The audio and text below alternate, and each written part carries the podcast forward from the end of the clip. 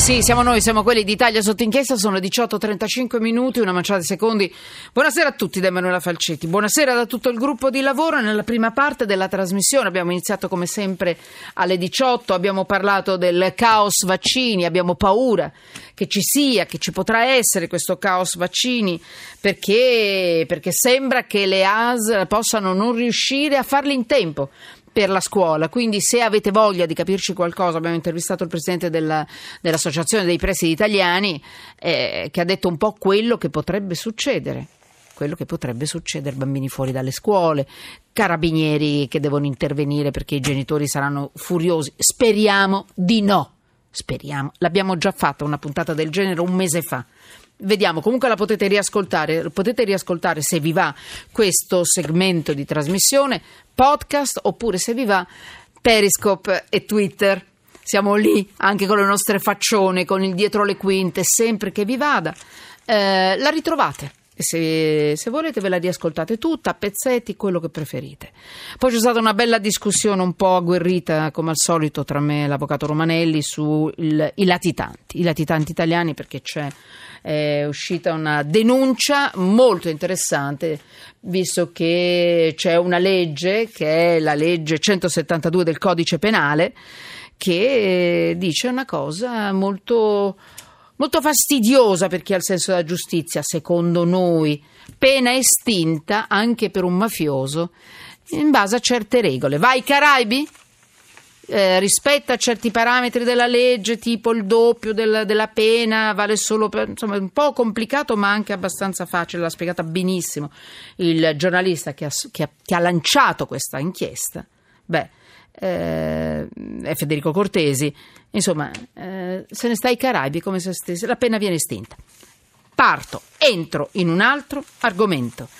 Eh, visto che ce ne sono un bel po' in questo momento, stiamo aspettando delle notizie per quanto riguarda il voto, eh?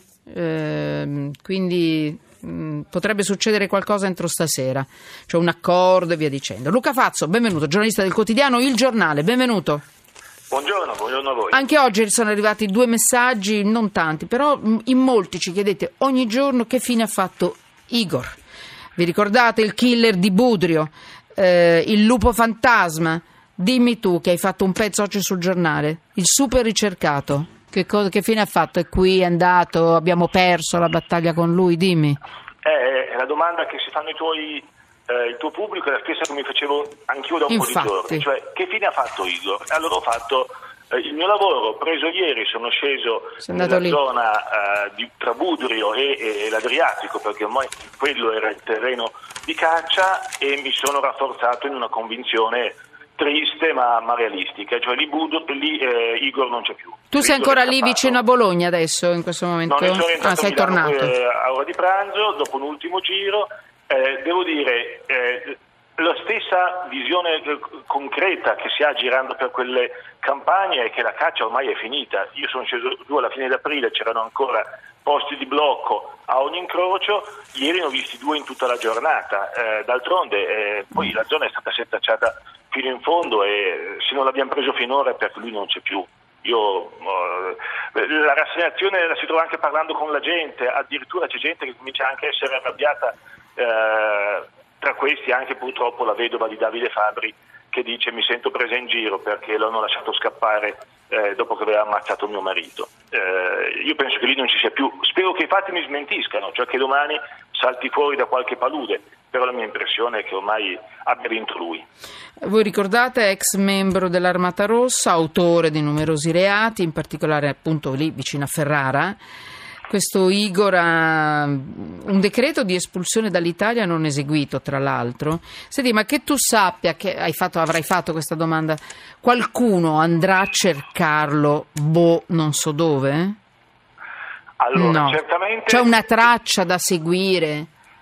Allora io credo che se la caccia militare, chiamiamola così, quella fatta sì. con i carabinieri paracadutisti, con, frugando le campagne, prima o poi finirà, eh, non per questo smetteremo di cercarlo, diventerà un'operazione di intelligence, si metteranno sotto controllo tutte le tracce possibili e poi una volta localizzato io penso che in questo momento nessuno Stato eh, rifiuterebbe di consegnarci Igor, che sia esso la, la Russia, la Serbia, perché poi Beh, bisogna il ragazzo eh, ne ha parecchie, ma il giorno che lo, localizzi- lo localizziamo eh, ce lo ridaranno, però prima bisogna localizzarlo. E sono realtà dove lo Stato di diritto è un po' più eh, come dire, approssimativo che dalle nostre parti, però io non credo che nessuno abbia intenzione di mollare. Fa Vabbè. impressione pensare che 500 uomini, 1000 uomini, quanti fossimo eh, in quei giorni caldi della caccia, si siano fatti passare qualcuno sotto il naso.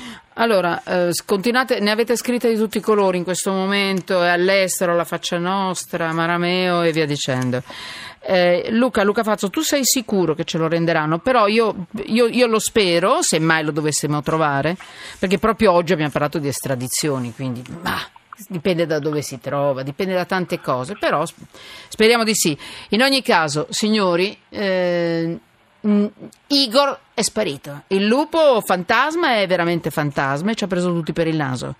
E quindi pensate che diceva tempo fa un amico: resto in Italia perché qui tutto è permesso. Grazie, grazie Luca Grazie Fazzo. voi. Ciao, grazie per il tuo lavoro.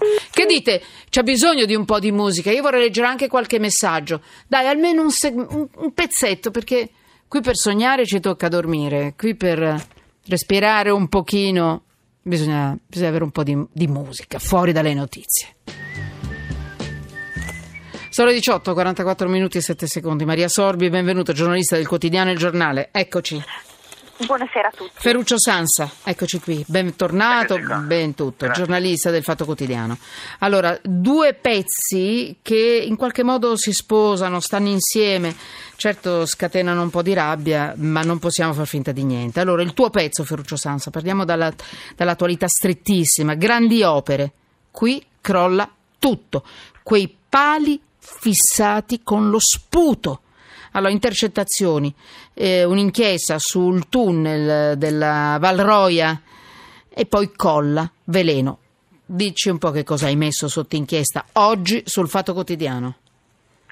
E guarda, eh, parte tutto da un'inchiesta della Procura di Cuneo eh, sulla- sul tunnel eh, di Tenda. A Tenda, Italia e Francia, stanno realizzando questo nuovo viadotto, eh, questo nuovo, scusate, questo nuovo tunnel che è lungo 3 km e 100 metri, un'opera molto importante, il più grande cantiere del nord Italia, in questo momento una roba da 176 milioni di euro. E la finanza di Cuneo indaga per un'altra cosa, mentre indaga ascolta le intercettazioni, grazie al cielo che ci sono le intercettazioni, verrebbe da dire, e, ascolta alcuni dir- dirigenti indagati che dicono a un certo punto frasi come i pali stanno insieme con lo sputo, con la farina, si parla, eh, abbiamo scritto noi, ha scritto anche la stampa, si parla di eh, mura- muri che sono senza fondamento, ci sono operai che dicono stiamo lavorando, scusate l'espressione, alla cazzo di cane e dice c'è acqua dappertutto.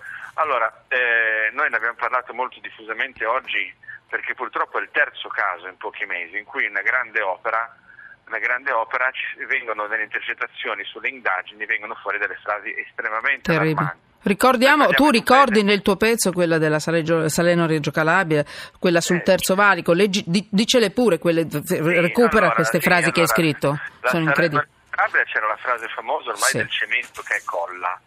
Nel terzo valico c'era uno dei massimi dirigenti, un altissimo dirigente eh, del- del COCIV che diceva eh, al, al- suo collega che gli, gli parlava con preoccupazione del rischio diciamo, delle proteste in caso qualcuno si fosse ammalato per colpa dell'amianto, diceva tanto si ammalano tra 30 anni. Ecco, io credo che queste siano le frasi che meglio di tutto, innanzitutto ci creano allarme perché in Italia ricordiamo che nei mesi scorsi sono crollati dei ponti in diverse regioni, sono crollati viadotti. Allora, Salerno-Reggio Calabria dove si dice che il cemento colla è un'autostrada dove ci sono 490 tra ponti, viadotti, dove ci sono oltre 100 gallerie. Allora qualcuno potrebbe allarmarsi facendo questa autostrada, così come il terzo valico ci sono decine di migliaia di persone che vivono intorno ai tunnel dove bisogna capire se, se c'è amianto, se sono eh, utilizzate tutte le precauzioni possibili per neutralizzarlo. E, e- e- poi adesso il colle di tenda, ci passeremo forse anche noi tra qualche anno, 3 chilometri, e ci dicono che i pali sono attaccati con lo sputo. Ecco, il primo è una questione di fondo, cioè l'Italia è un po' spesa dove crollano i ponti, allora ma come lavoriamo? La seconda, io credo che sia un problema veramente di fondo di tutte le grandi opere. Si fa presto a dire che la gente non fa le grandi opere. ma le grandi opere la gente spesso non le vuole perché è un problema di fiducia, di fiducia sulla loro sicurezza, ma anche di fiducia sul fatto che davvero che fosse davvero giusto farle, perché io come posso fidarmi se un'impresa, un, un direttore dei lavori, un amministratore locale mi dice che un'opera, una grande opera andava fatta, se poi quando ascolto le intercettazioni telefoniche mi devo sentir dire che il cemento colla. Allora se la gente non si fida, se la gente dice spesso no, c'è un motivo, da queste intercettazioni telefoniche viene fuori che forse c'è un motivo.